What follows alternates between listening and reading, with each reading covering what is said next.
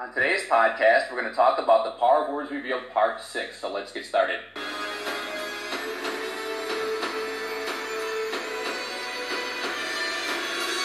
Welcome to the blogwithjesus.com podcast. I'm your creative power coach, Robert Welsh, coming to you from the Jesus Media Studios. Please hit that subscribe button and tap the bell so you can be notified every time we upload a podcast.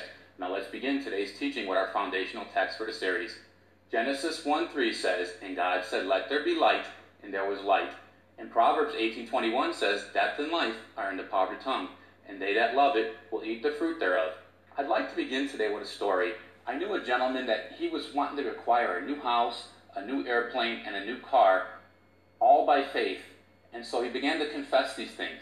And you know what? He obtained them. But the thing is, he never developed his faith to pay for them. So when he lost them, he said, This faith stuff just doesn't work. So point number one is you have to begin where you're at. Jesus said, in Luke chapter 14, verse 28, For which of you desiring to build a tower doesn't first sit down and count the cost to see if he has enough to complete it? See, you have to develop your faith. You can't build a three story house with first story faith. So please, don't throw away all good business practices.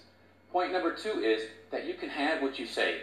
Jesus said in Mark chapter 11, verse 23 and 24, For most certainly I tell you, whoever may tell this mountain, be taken up and cast into the sea, and doesn't doubt in his heart, but believes that which he says is happening, he shall have whatever he says. Therefore I tell you, all things, whatever you pray and ask for, believe that you have received them, and you shall have them. See, Jesus said you can have what you say, but once again, you have to build your faith. And faith comes by hearing, and hearing by the Word of God. Please share this podcast with others. We want to take them on this same faith journey.